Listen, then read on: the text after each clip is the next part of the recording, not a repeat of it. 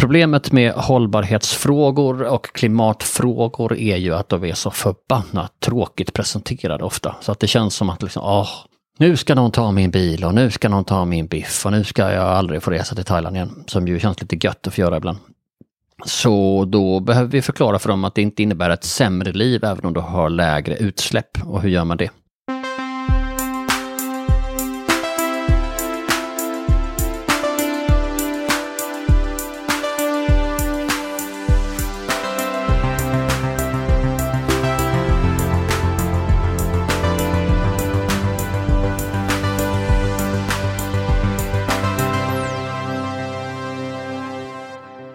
Välkommen tillbaka till Heja Framtiden. Jag heter Christian von Essen. Sänder idag på um, distans från min lokal i Roslagsgatan i Stockholm. Uh, och med Per Granqvist på andra sidan skärmen. Välkommen till Heja Framtiden. Tack för det. Um, du brukar kalla dig journalist, författare och folkbildare. Är det fortfarande tre epitet som du rör dig med? Ja, det är tre etiketter folk sätter på mig. Jag känner mig bekväm med alla. Jag kommer ihåg att jag skrev en artikel eh, med en intervju med dig för några år sedan. Då skrev jag konsult och då blev du, då blev du lite irriterad. ja, nej, jag, tyckte, det... jag tyckte nog att det...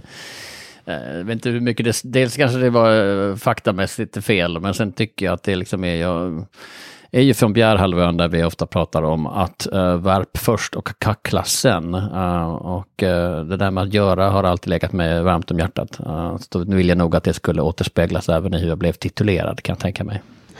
Men jag tänkte, kan vi börja med uh, det folkbildningsprojekt eller medieplattform som du jobbar med som heter www, ett bra namn, Vad vi vet. Vad är liksom grundsyftet med det. Det är ju som en slags svensk, vad ska man säga, now this eller så här. Eh, ja men eh, snärtig folkbildningsrörelse på något sätt.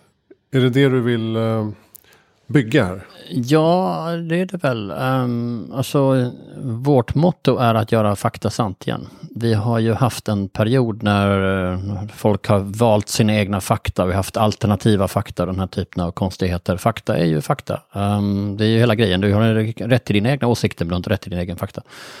Och med olika grejer jag har lärt mig och hållit på med under mitt liv så har det blivit, har det lett fram till detta på något sätt. Jag har skrivit böcker om filterbubblor, jag har skrivit om hur man engagerar sig online, offline och sådär. Och inför förra valet så hade jag en idé om att jag skulle liksom hjälpa folk att förstå det här om politik för att jag kan lite om politik och jag tänker hur svårt kan det vara?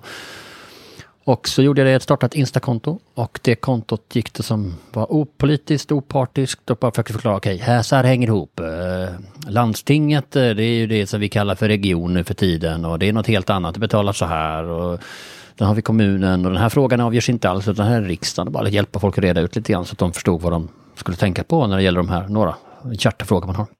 Och på 100 dagar så gick det från 0 till 23 000 följare på Instagram. Och det gjorde att det här kontot blev en av Sveriges största politikkonton. Och det var ju alldeles fantastiskt. Det var inte alls det jag hade tänkt, utan jag var mer så här ute efter så här, kan man få lite spinn på det här? Och folk hade sagt, det kan inte du förklara? Jag tänkte, kan jag väl göra de här kanalerna?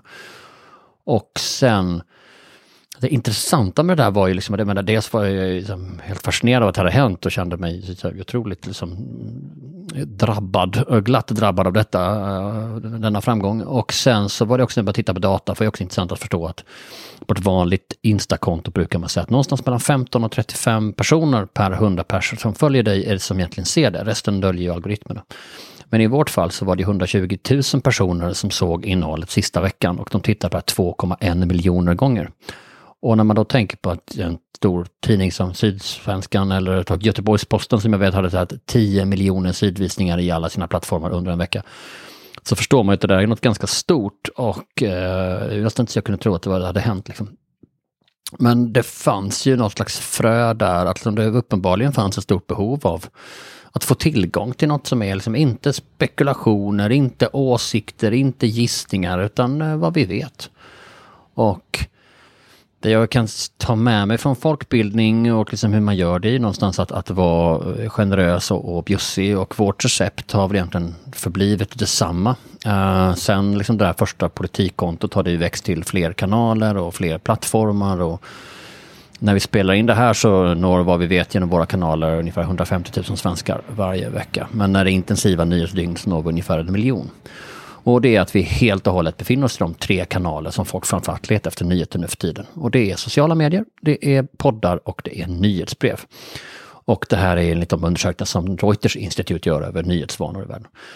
Så att då, när vi tittar på det, liksom där, så det är ju inte så konstigt egentligen, utan när folk letar Alltså gamla människor, här, över 40, eh, vi går nog in i någon nyhetsapp om vi ska förstå vad som har hänt. Men yngre människor de går direkt in och börjar jobba med sök. Sök på Instagram ökar jättemycket. Så då är det inte konstigt att är man där och man är aktiv och man beter sig på ett vettigt sätt så kommer folk att hitta dig och de tipsar om dig och så vidare. Uh, och där har vi ju en, en fördel eh, jämfört med andra kollegor i branschen som har massa historia, hur de har tjänat pengar innan som fortfarande hänger kvar, nämligen att de ska driva allting i huvudsak tillbaka till en plattform bakom en betalvägg någon annanstans. Medan vi är helt fine med att, att folk hittar oss på de här plattformarna. Och vi levererar nyheter där. Så du behöver aldrig någonsin klicka dig vidare någon annanstans. Utan 95% av vår trafik är ju där. Då är det ju någon slags folkbildning man ägnar sig åt när man lyfter fram fakta och man lyfter fram fakta på ett sätt så att folk förstår och gärna så att folk tänker Åh fan, Alltså ofanismer som man pratar om i, i, i, tidnings, den tryckta tidningsbranschen då, som jag fick med mig. Jag har jobbat på Sydsvenskan och på Veckans Affärer och lite andra ställen. Det är ju liksom så här, när folk får säga åh fan, det är något som händer då. Och det vill jag ta med och det funkar väldigt bra i sociala kanaler. Um, och det är väl precis det som är den där folkbildningen, väldigt klassisk folkbildning men i en ny tappning där man känner att jag får det här motverkar falska nyheter, det motverkar rykten. Utan okej, okay, nu har jag lite koll på det här och så kanske du tänker att eh, det där var lite kul att veta. Så berättar du det för en kompis över kaffe eller till middagen med din partner och så vidare. Så att uh, det absolut ser jag det som vi gör som en del av en lång folkbildningstradition. Um, och också som en del av en lång journalistisk tradition. Så det är som journalistik ska vara. Vi ska se till att det är sant, vi ska se till att det är relevant, vi ska inte dra på rubriker och ha falska bilder eller ha konstiga förhoppningar, utan det, vi ska berätta vad, vad det är. Och vi ska också redovisa var vi får det här ifrån. Så vi är ju ett av få mediehus i Sverige som faktiskt källgranskar precis, eller källgranskar, faktagranskar ska jag säga. Det är ju lite olika saker. Men som faktagranskar allting vi publicerar. Många publicerar, har, faktagranskar bara sina stora gräv, men vi publicerar ju en massa saker i sociala kanaler som alltså allting är faktagranskat. Jag gillar eh, off-perspektivet eh, där. Jag eh, försöker också tänka så, varje text man skriver, även om det är en kommersiell text för ett företag, så ska det ändå finnas en liten sån här off-parameter. Att man ska kunna så här, fan visste du att de jobbar på det här sättet? Det hade inte jag koll på. Ja, men det gör ju att man som mottagare känner sig lite klokare.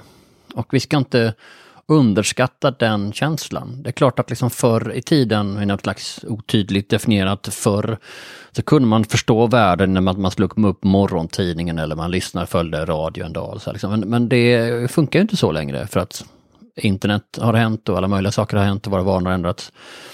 Så att när man kan liksom få någonting som man har läst om flera gånger och sen så plötsligt så, okej, okay, jaha, det är det här som är grejen. Liksom. Januariavtalet, liksom. det är ju ingen som tycker att det är viktigt egentligen. Uh, inte ens de som, ins- som anslöt sig till det här avtalet. Men vad är grejen då? Jaha, det är det här. Okej, okay, ja, ja, fan, då fattar jag. Det finns en massa sådana här saker som man har med sig som man inte riktigt har frågat eller man kanske inte riktigt tänkte vad är jag borde ta reda på det, jag borde ju googla det, men jag, jag är inte jätteintresserad samtidigt. Och då är det ju alldeles underbart att kunna ge folk det om aktuella händelser som man faktiskt går och funderar på just nu. Men har eh, vad vi vet en eh, liksom, finansiering i grunden eller en affärsmodell vidare? Mm, absolut, vi är ett eh, riktigt kommersiellt företag. Um, vi är lönsamma. Um, vilket ju är fantastiskt att befinna sig i den situationen, inte minst efter de senaste årens stök. Men och vi har funnits i eh, två år snart.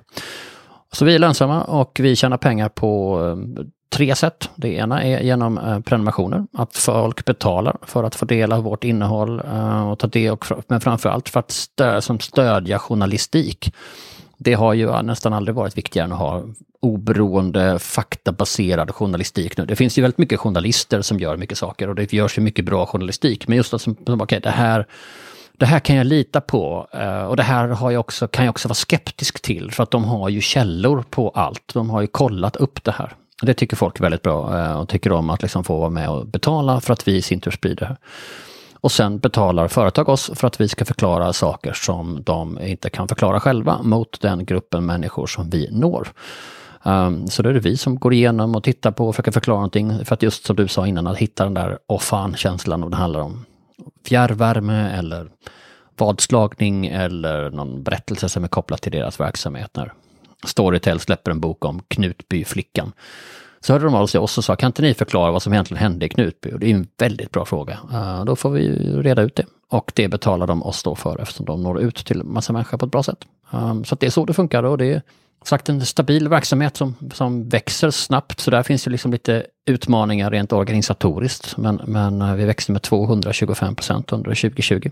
Och vi ser att vi kommer även att fortsätta växa. Um, så det där är ju lite där hit och dit och uh, allt vad det kan innebära att, att ta nästa steg i ett företagsresa. Men i grund och botten handlar det om att bara liksom, investera ännu mer i det som är vår kärnverksamhet. Att investera ännu mer i liksom att verkligen lära oss hantverket på det här. Och då har du ett nätverk av frilansare då som sitter och mm. publicerar material? Det är ju det fantastiska med pandemin och uh, att liksom plötsligt så är det noll problem. Och uh, att ha folk som sitter överallt. Och också har vi märkt att några av de journalister som är de bästa berättarna, de tycker också om att vara frilans. Så att min huvudredaktör sitter i Los Angeles uh, och eh, styr grejer den som sköter vår politikkanal, gör mycket av innehåll där, sitter i Bryssel och så har jag någon som täcker Mellanöstern, sitter i Beirut och så har jag folk som sitter i Sundsvall och Malmö och sånt också. Liksom att det är inte Slack är vår hemkanal. Uh, vi anpassar lite, alltså planeringsmöten som jag har med, med redaktörerna, de är ju på sent på kvällen som man kan få med i USA. Eller sent på eftermiddagen, men annars så är det liksom Ja, vi, vi är en digital verksamhet och vi har fötts i det och det präglar oss. Um, och det, är också, det blir också någon, någon grej i det att säga att ja, om du skriver en bra grej Christian och så är det jättebra och så gör du en ny förklaring och så är det jättebra. Och liksom, du går igenom all vår process med alla koll och redaktörer och allt sånt. Och sen så plötsligt börjar du tycka att du är lite, liksom, lite fat and happy. Du tycker fan du kan det här, du har lite feeling, du känner att ah, jag fattar det här nu. Liksom. Och så tycker inte vi det. Nej, då, så, då är det också ganska bra att vi hela tiden kan plocka av den talang som ju hela tiden söker sig till oss och, och vill skriva saker för oss. Jag tänkte att jag skulle komma in på ditt andra uppdrag för KTH, Viable Cities. För du, du jobbar som eh, det, Chief Storyteller mm. någonting. Ja, det är precis. Det är en fantastiskt tuff titel jag har. Um, och den innebär ju att jag jobbar med att eh, Viable Cities, för den som inte har koll, och det är inte så många som har det på just det här, det är ett av statens, svenska statens som 17 stora innovationsprogram som syftar till att Sverige ska bli bättre inom något område. I det här fallet handlar det om att snabba på utvecklingen till klimatsmarta städer, där Sverige ska vara ledande, det är ett av regeringens mål. Och i Europa ska vi vara bäst i klassen. Eh, man tycker inte det är exakt så, men det är egentligen de facto det. Att liksom av 100 klimatneutrala städer som ska finnas 2030 så ska Sverige ha en oproportionerligt stor del. Problemet med hållbarhetsfrågor och klimatfrågor är ju att de är så förbannat tråkigt presenterade ofta. Så att det känns som att liksom, åh, nu ska någon ta min bil och nu ska någon ta min biff och nu ska jag aldrig få resa till Thailand igen. Som ju känns lite gött att få göra ibland. Så då behöver vi förklara för dem att det inte innebär ett sämre liv även om du har lägre utsläpp. Och hur gör man det? Och då leder jag ett forskningsprojekt som handlar om att försöka förstå hur ska vi kunna berätta om den här framtiden för människor på ett sätt som gör att de kan säga okej, okay, jag fattar, kan relatera till det. Så ofta när vi pratar om framtiden så säljer vi, översäljer vi den visionen. Alla är, allt kommer vara fantastiskt, alla städer är rena, det är tydligen bara vita tunna människor som man säger på arkitektskisserna, vilket man också kan fundera på. Det är typ flygande bilar, liksom, alla kommer att bli miljöpartister.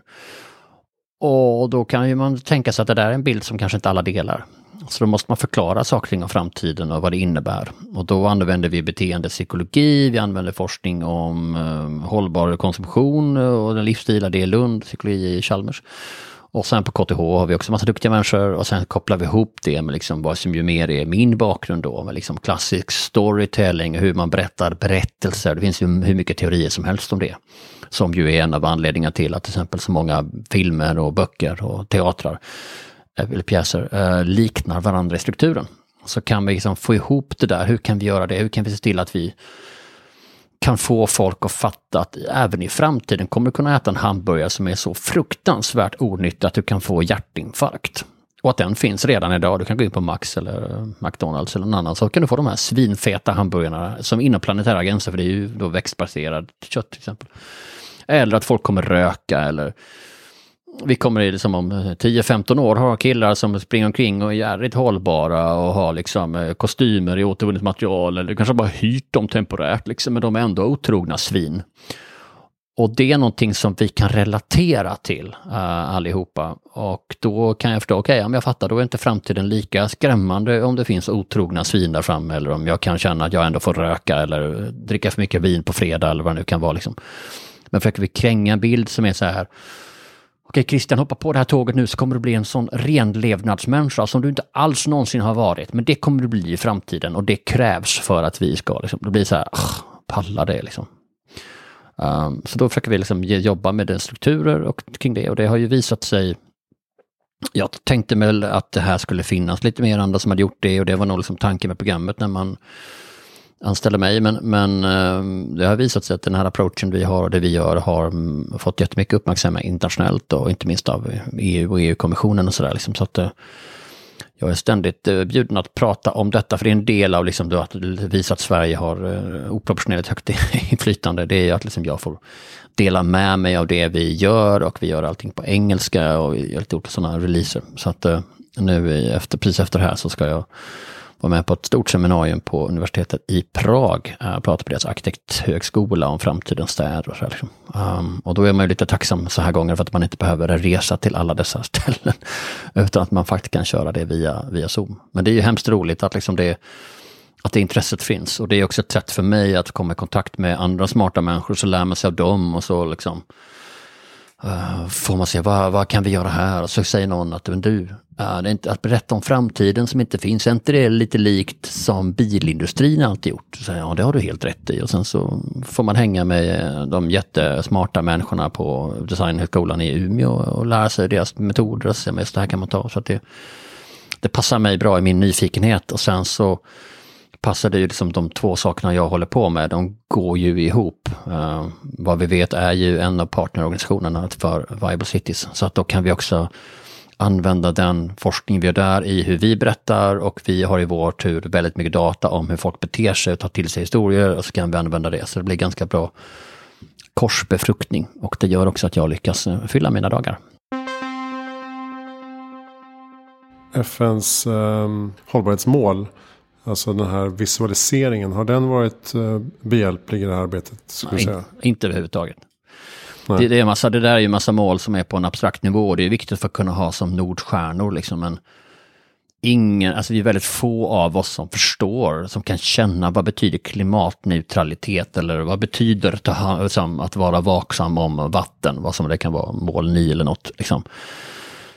Men att uh, täta en kran eller att vattna mindre, liksom, det, är ju, det är på en abstraktionsnivå som de flesta inte kan relatera till. Utan vikten att få folk som gör någonting, då krävs att du berättar på ett sätt så att du känner saker och ting.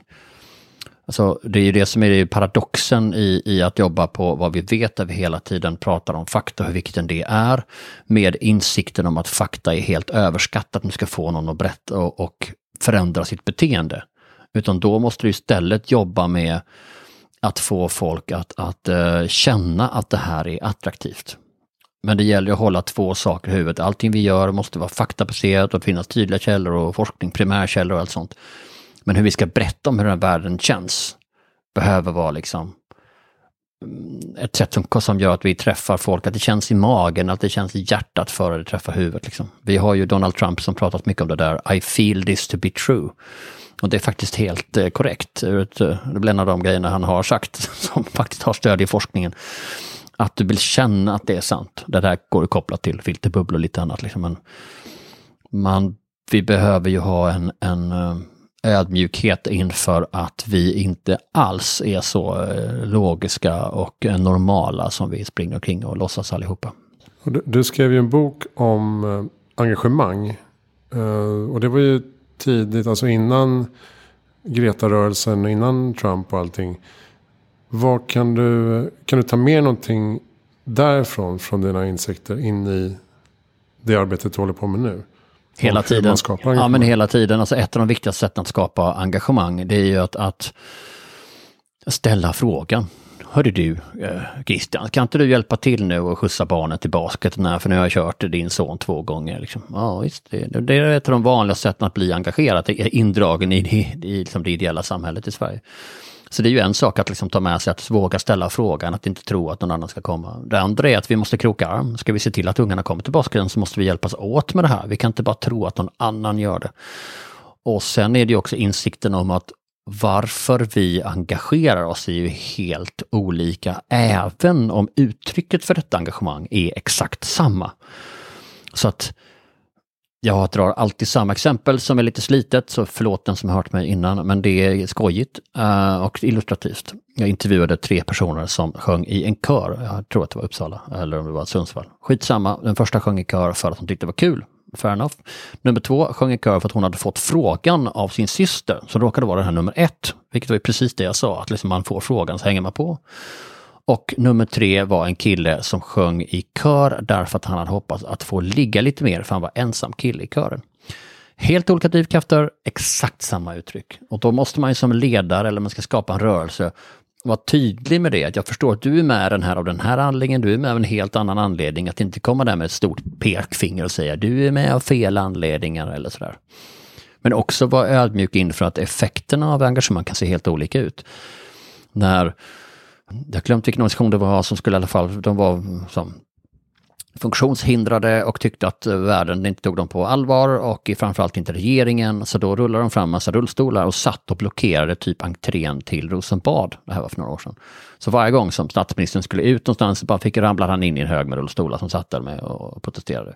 Och det var ett väldigt effektivt sätt där att synliggöra, hallå, vi är här, ta hand om oss eller ta hänsyn till oss kanske snarare.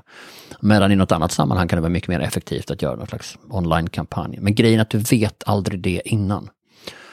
Och det där är liksom någonting som jag tar med mig på när vi ska liksom vara med och förändra städer på Bible City. Så att liksom hur, vi måste förstå att drivkrafterna är liksom annorlunda. Prata inte till alla människor hela tiden. Hitta en målgrupp och hitta en grupp som du vill ska förändra beteende. Se vad som de går igång på och en som de har förutsättningar. Jag har gjort lite olika sådana pilotprojekt. Ett sådant projekt började vi med i Umeå som det gick inte alls. Det beror på att vi skulle ändra beteendet hos män som bor utanför Umeå. De ska ta bil mer. Och, eller ställa en av två bilar eller något i den stilen. Liksom. Och ta bussen istället. Där kommer jag från liksom innerstan eh, och bara, ja tjena du, det vore skitbra om ni bara ställde den här och tog bussen. Uh, Ta tunnelbanan. Exakt. Hallå, kan det inte tunnelbana här? Gud vad märkligt. Nej men så visade det sig att det kom ju aldrig någon buss. Det kom ju en buss i veckan eller en gång om dagen eller något sånt där. Liksom. Det fanns liksom inga förutsättningar för dem att göra en förändring. Ska man för dem att förändra så kanske man ska prata istället om att de ska byta till elbil eller poolbil eller kanske ännu bättre bara att liksom fokusera på att ni ska, behandla, ni ska börja tokhandla på nätet istället för att åka in till Umeå centrum. För det, grejerna kommer ut här. Och då tydliggöra nyttan och det gör att du får tid över till vad fan du nu vill ha tid över till. Um, om det är att spela liksom GTA eller gå i skogen, det skiter vi i. Liksom. Utan bara så här, förklara nyttan för folk att gå och ändra det. Och det här innebär alltså att du kan, det är det vi försöker göra, det här innebär alltså att du kan leva ett bättre liv med högre livskvalitet med lägre utsläpp. Eller att när vi ska förklara någonting på vad vi vet, att också säga och det här kan du ha liksom nytta av. Det, det är, inom journalistiken är det lite annorlunda, för vi får inte skriva folk på näsan. Det kan folk bli så här, det ska du väl skita i, det är därför man släpper lite mer. Men att ändå kunna förklara komplexiteten och det innebär att istället för att liksom låtsas som att det där fattar väl alla, när man kanske inte ens förstår det själv. Mm. Hur ser du på just den här polariseringen inom hållbarhetsarbete då? Att du har, um, jag tror för att du gjorde någon sån grej i sociala medier. Så här, funkar det att stå och skrika med ett plakat om att man ska förändra beteendet för att rädda klimatet? Uh, jag, miss, jag gissar att ditt svar är uh, nej, nej, på den frågan. Korrekt. V vad ser du för framkomlig väg där då för att även engagera de yngre utan att det blir uh, liksom skolstrejk av det? Jag tror att en fördel jag känner med att bli lite äldre är ju att man kan känna igen sig själv i alla de tidigare åldrarna. Alltså jag kan ju känna mig igen mig att jag var 16 och missförstådd och 18 och missförstådd och sen så ända vägen upp till ganska nyligen faktiskt. Men och då kanske man säger, gud vad du är dum och man pratar om att det där är fel och jag har ju tonårsbarn som själva håller på att definiera sig själva, inte utifrån vad de är utan att de verkligen inte är som mig i huvudsak. Och då eh, måste man förstå att det har liksom sin plats. Sen är det ju som liksom 68-rörelsen som ju är fullständigt liksom överblåst och upphypad bortom liksom all rimlighet. Det finns, börjar man faktagranska hur mycket de påverkar, det är väldigt, väldigt lite. Och särskilt i Paris, det var verkligen, eh, de de åstadkom inte ett smack. Men där brukar jag ofta tänka på, när de här, det hände ju inte bara i Paris, det hände ju i hela, hela Europa 68. Och i Tyskland, var, i Bonn var det jättemycket sånt och då var det en av de ledarna, hette Gerhard Schröder. Och han pratade sen om att han kom till en insikt om att han behövde ta den långa vägen genom institutionerna. Han blev så småningom kansler. Och jag tror att det är så att någonstans måste man inse att jag kan inte stå här utanför och skrika. Jag hade en, en, en, en vän, jag har en god vän som jobbade på Vattenfall och så kom hon till jobbet en dag och så hade Greenpeace svetsat igen entrén eller vad hängde på, vad det var, hängde på, slängde på fasaden. Och, och så, men hade sina poänger varför de hängde där såklart. Ehm, men där liksom, ni vill ta dialogen, då var det så här, ja, ni kunde väl, då kunde väl bokat ett möte som vanliga människor, eller komma in genom dörren. Alltså, det kommer ju en tid när man inser att det kanske kan påverka mer från insidan än från utsidan och det kan se liksom olika ut. Ehm, men vi behöver ha respekt för att olika människor har olika drivkrafter, vill komma på olika saker. Um, en del människor engagerar sig för att själv få synas. Det där tycker jag man märker ganska lätt. Och en del människor engagerar sig över en genuin övertygelse um, och en långsiktighet som är beundransvärd. Till exempel Greta Thunberg. Um, så jag tror att vi kommer se hennes engagemang förändras lite över tid. Att liksom så småningom så kommer hon nog att sugas in i någon organisation eller vilja alltså, gå in i en organisation och försöka förändra därifrån. Um, snarare än att vara utanför, för du kan påverka mer från insidan. Så att det, det är olika, men generellt sett så finns det inga studier som jag i alla fall har hittat, eller mina kollegor som håller på med beteendeforskning, som visar på att det funkar, att det är särskilt effektivt att tala om att för i helvete, du måste ändra dig. Um, och det här provade jag då genom att stå och hojta på folk några timmar i Uppsala för att se vilka reaktioner. Det är intressant att de reaktionerna jag fick, jag stod där med en megafon och jag var liksom fruktansvärt eh, dum. Uh, jag fattar att folk blir förbannade men det var ju kul att prova det. Och då uh, Eh, så att liksom, ni måste ändra er, stod jag och skrek. Liksom. Uh, jävligt ospesat liksom. för klimatets skull och sånt. Liksom. Uh, och så var det några som kom fram och sa, men hur för fan, du får säga hur. Och det var ju väldigt roligt, för det är egentligen det jag behöver förstå. Led mig till sanningen. Led mig till någon slags insikt om vad jag ska göra. Um, och det är väl det jag har liksom själv tagit med mig att försöka leva så mycket som man lär, eh, men inte att predika, utan jag kan ju då visa på de valen jag har gjort och som har gett mig högre livskvalitet. Och sen kan folk säga, du, det var himla fiffigt det där och hur funkar det? Och liksom. Så ska man på konferens i Europa så kan man ju prova att ta tåget. Liksom. Eh, det är ju inga konstigheter, det är inte så att det är tåg som förr, att du får sitta och vänta. Det finns ju laptop sedan 30-40 år tillbaka, så man går ju att arbeta och det finns ju internet som är snabbt sedan ett par år tillbaka. Så får man ju prova. Sen kan du tycka att det var vidrigt att ta dig till Barcelona för du behövde byta sju gånger eller för du gjorde fel eller två gånger för du gjorde rätt. Uh, och det får ju vara ett val man gör. Men annars så tycker jag alltid det är väldigt skojigt att, att uh, prova. Jag är ganska vetgirig så då får man prova det och då försöker jag liksom några veckor folks ge vetgirighet. Och då kommer vi tillbaka där folk säger så här, åh fan, det kostar 2000 spänn mer och tar ett dygn extra att komma till Barcelona. Jaha, men tänk vad jag upplevde då på vägarna. Eller vad det kan vara. Um, så jag tror det är bättre att liksom visa, för jag gjorde det och jag råkade ut för det här och då kan man säga, och jag råkade ut för det här och liksom eh, Centralstationen i Hamburg är ju helt fantastisk. Men sen de här jävla märkliga motsvarigheterna till Åtvidaberg eller Avesta eller vad de heter där, pärlblandade städer mellan Tyskland och Frankrike. Där hamnar man ju alltid fel. Liksom det är ett jävla skit, så kan man vara arg på det. Men sen blir det bra igen och sen är man snart framme vid spanska gränsen och så får man en espresso ombord på de där tågen som är mycket bättre än något annat. Och så. Alltså det handlar om att berätta som för och nackdelar så vi inte hamnar i liksom det här reklamträsket. Eh, ingen tycker ju egentligen om reklam. inte ens reklamare, om man att döma av hur mycket ofta de har sina banners avstängda. så att... Du har ju skrivit om filterbubblor tidigare. Jag läste faktiskt den boken för ett par år sedan. Där du går igenom, ja det är väl lite så här, finns de eller finns de inte? Och hur skapas de och hur påverkas vi och så vidare. Vad är din syn på det idag? Ökar vi polariseringen ständigt eller eh, kan vi bryta den? Filterbubblor finns absolut och de har alltid funnits även inom, innan tekniken anlände. Vi eh, ser varje år någon som dyker upp så här, filterbubblor finns inte. Men om vi bara tar ett steg tillbaka så inser vi att det är liksom en ganska banal idé. Det innebär att vi skulle allihopa vara 100% mottagliga av all information vi får hela tiden och aldrig göra någon selektion. Det är klart som sjutton vi gör det beroende på vilka vi är och vilken historia och allt det där. Och det finns ju också många olika filterbubblor, men de kanske mest tydliga filterbubblorna är de geografiska. Jag menar, jag är då uppvuxen på Bjärhalvön och anser att den platsen då är överlägsen alla andra. Särskilt Kullahalvön. Det är den ju inte, Kullahalvön är ju skitfint också, men jag är ändå uppvuxen i det att liksom det är bäst. Och liksom, eh, vi kan ju enas om att Skåne är bättre än resten av landet och så. Men så det är ju en typ av filterbubbla man växer upp i. Då måste jag ju erkänna att just den där har jag med mig. Och sen så tar jag mig ut på Facebook och så, följer jag bara olika så här, Skånes turism eller Båstad turism eller NRT eller Sydsvenska eller vad det kan vara. Då kommer jag ju få mer av det såklart. Uh, är, vad många forskare här som inte hävdar att filterbubblor finns, det är att de hävdar att filterbubblorna är helt hermetiskt slutna. Och det är klart att de inte är. Någon kan ju komma in där och säga, vad fan du är dum i huvudet. Det är klart att liksom, det vet jag.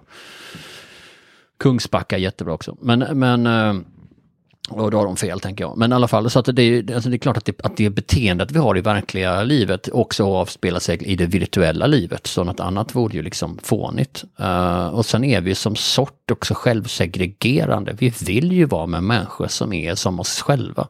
För att det är bekvämt, det är mycket bekvämare för mig att vara med dig som också är vit medelålders man än någon annan. Därför att jag tänker att vi har nog mycket gemensamt för att vi ser typ lite lika ut. Men sen kan det vara någon som har en annan hudfärg som, har, som är mycket mer lik mig, för de har också uppvuxna på Bjärehalvön. Och då gör jag ju liksom, ja just det, så då kan det också vara, så det är en annan del av det. Eller det kan vara någon som är uppvuxen i Jämtland som är skitlik mig, eller vad det kan vara.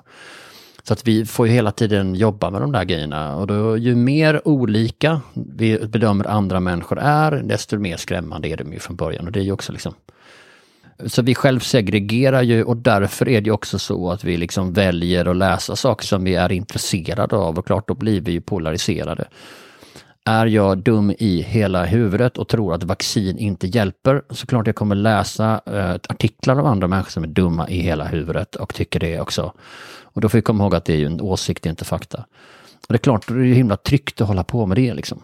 Uh, det har ju alltid funnits. Jag menar, tidigt i, när jag höll på med, när jag höll på med hållbarhetsfrågor, i 15 år. Men i början var det en massa farbröder som skulle liksom höra av sig, jobbat i näringslivet, så att vi skulle ta en middag och prata med mig om klimatförändringarna. Så det var, liksom, de trodde inte på dem. Jag bara, nej, det vill jag inte. Och då blev de så himla frustrerade. Men jag, jag har ju varit jätteviktig. Jag har jobbat här på, vad det nu kan vara de har jobbat på någonstans. Uh, och då bara, ja det är mycket möjligt men jag har väl ingen anledning att... Du var säkert jätteduktig att driva en bilfabrik eller vad du gjorde, gjorde eller en chokladfabrik eller göra kaffe eller vad som helst. Men det här har du haft ingen aning om. Varför ska jag lägga min energi på det här? Liksom? Och de satt ju kuckelurade och liksom så. Sen är det ju ganska bra med klimatskeptiker för de är ju ofta äldre män och de reproducerar sig ju väldigt dåligt så de dör ju ut snart. Men det liksom är ju det är klart att vi polariserar. Liksom. Så frågan är, vad är det för grejer du sitter och kollar på på Facebook hela tiden? Ja, det är ju samma typ av video som dyker upp om det är liksom göra små miniatyrer från andra världskriget eller kolla jordbruksmaskiner eller vad man hamnar i. Jag är någon, just nu en sån otrolig ATL-video i loops. Jag ser bara olika skojiga skogsmaskiner. Um, det är klart att vi polariserar oss, men den riktiga fienden här är inte algoritmerna. Utan det är våra interna algoritmer, våra interna filter. Och de kan bara bekämpas med vetgirighet, eh, nyfikenhet och fakta. Och skillnaden mellan vetgirighet och nyfikenhet eh, har jag lärt mig relativt nyligen, för det var ju vår styrelseordförande som heter Kerstin Brunberg och är en oerhört nyfiken människa. Tyckte jag, men hon menar att hon var då mer vetgirig. Nyfiken ska helt enkelt då vara att man säger, kolla här, här har en eh, kanin blivit överkörd, vad äckligt, kolla en mask eller något. Eller myror är det antagligen. Och Medan vetgirige är så här, vänta nu här, det har varit ganska många sådana som blivit överkörda här, kan det vara något? Och så vill man gå lite djupare.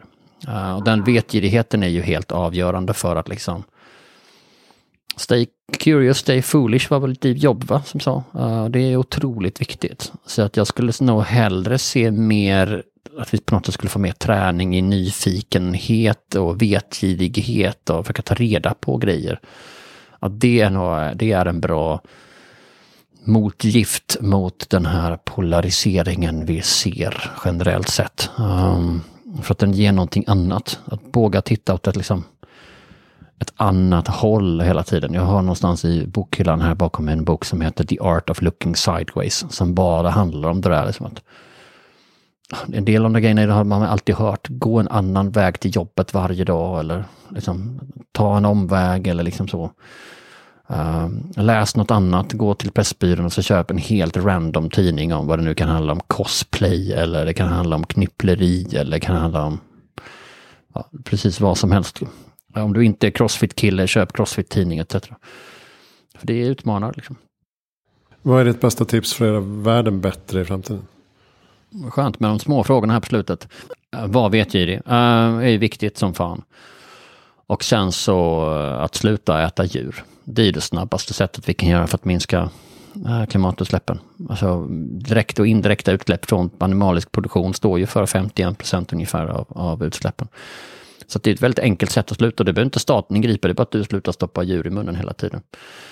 Med detta sagt vill jag ju säga att jag har respekt för att många har liksom mycket starka kopplingar till det och, och så. Men det finns en amerikansk författare som heter Jonathan Safran Foer som har skrivit We are the weather, saving the planet begins at breakfast. Och hans teori är ju det att eftersom vi har så mycket minnen kring mat så har vi alla de minnen är faktiskt till middag. Ingen kommer ihåg en lunch, ingen kommer ihåg en frukost. Alltså kan vi äta helt vegetariskt fram till middag i alla fall, att det gör en stor skillnad. Um, och sen kan man ju ha massa andra mer sakliga argument om det allmänna hälsotillståndet och hur vi mår när vi får i oss för mycket animaliska produkter, att vi mår mycket bättre när vi får i oss liksom vegetabiliska proteiner och sådär. Men det skulle jag vilja säga är som en, en sak du kan göra för att rädda världen som är enkel. Och sen så ska du sluta konsumera hela tiden. Att köpa grejer med kvalitet, köp dubbelt så dyra saker och så har de mycket längre istället. är ju en viktig grej. Men sen tror jag också, jag vill nog lägga till det där med att liksom sluta skamma andra människor. Uh, om de vill åka till uh, på charter och göra det så får de väl liksom göra det. Uh, men då kan du snarare berätta om vad du gör som inte gör det. Led genom exempel framtiden är ju långt ifrån utformad utan framtiden är ju dessutom redan här som William Gibson brukar säga. Men den är bara lite ojämnt fördelad. Så några av oss lever lite närmare och lite mer i linje med de här målen som vi har 2030 med att ha noll utsläpp. Och några har skitmycket utsläpp. Och enkelt kan man säga, att ju rikare du är ju mer utsläpp har du. Så är det bara. Eh, och eh, då får man bara reflektera över det. Men eh, var inte så rik ja. Och är du rik så reflektera som fan då. Alltså reflektion, att fundera på sina egna beteenden. Vad får det här för effekter? Och inte, om du tänker jag vill det här, jag känner att jag behöver det här, jag var tvungen att göra det här. Liksom väx upp. Du kan inte vara 12 år gammal. Uh, för det är det som är en 12-årings liksom resonemang. Att jag har mina egna känslor och de går alltid först. Det är liksom den, den narcissistiska draget som blommar verkligen ut i tonåren. Och sen hos många stannar kvar tyvärr. Um, så att reflektera över det och inse att jag är inte perfekt alla gånger, men, men um, jag försöker och jag försöker också att tänka efter när jag inser att här har jag misslyckats eller inte lyckats eh, åstadkomma eller leva i det som jag vill göra. Ehm, och sen ständigt uh, prova grejer. Jag tänkte fråga om du har några bra lästips. Nu nämnde du Jonathan Safran Foer. Han har också skrivit en bok som heter Eating Animals som är mer, eh, ännu mer hardcore brandfackla. Mm.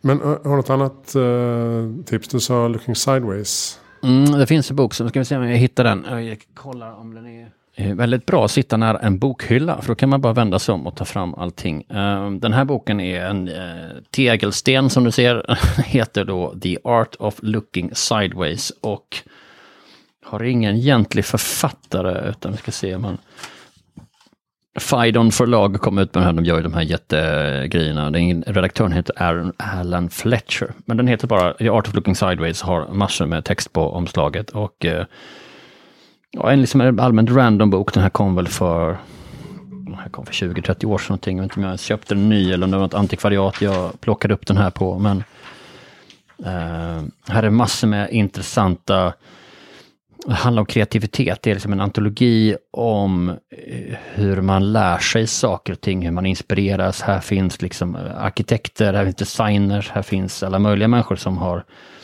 funderat på vad det innebär att titta sidled uh, i uh, mängder. Uh, så att den är liksom en, allt inspirerande och titta tycker jag. Och sen har vi Will Store som skriver The Science of Storytelling. Vi underskattar gärna det och tror att ja, det där kan väl alla. Och ja, alla kan berätta historier som barn. Vi har det liksom naturligt i oss. Men sen de som är dåliga historieberättare, de fortsätter berätta som barn. Och sen händer det här, och sen händer det här, och sen händer det här, och sen händer det här. Och det är ju ingen som orkar lyssna på det. Men Sen kan man ju lära sig lite grann, jag tycker att liksom den skånska traditionen av att liksom berätta historier är ju väldigt trevlig, den är jag ju fostrad i. Där ska man ju för övrigt, eh, en bra minnesregel när du hör skåningar berätta, du kan dra av 25 procent, det är liksom moms som avgår, om du ska tro att någonting är sant. Men då har Will Storr skrivit The Science of Storytelling som handlar mycket om liksom forskningen bakom, vad som innebär eh, och hur vår hjärna funkar och vilka tekniker man kan göra. Den är inte så jättetjock. Eh, men den tycker jag är liksom bra. Den är en sån här bok jag återvänder till med jämna mellanrum i, i mina jobb. Liksom. Så att We Are The Weather ger mig grunden för, liksom, okej, okay, det här är eh, hur vi jobbar framåt för att nå klimatmålen. Storytelling gäller ju både vi ska berätta i vad vi vet eller det vi gör på Viable Cities och The Art of Looking Sideways handlar ju om, egentligen om att hur får man människor, lär du dig den så förstår du också hur du får människor att vara intresserade och det är ju någonting jag är beroende av att kunna i, i oavsett vilken hatt jag har på mig så att säga. Vem tycker att jag ska intervjua Heja Framtiden?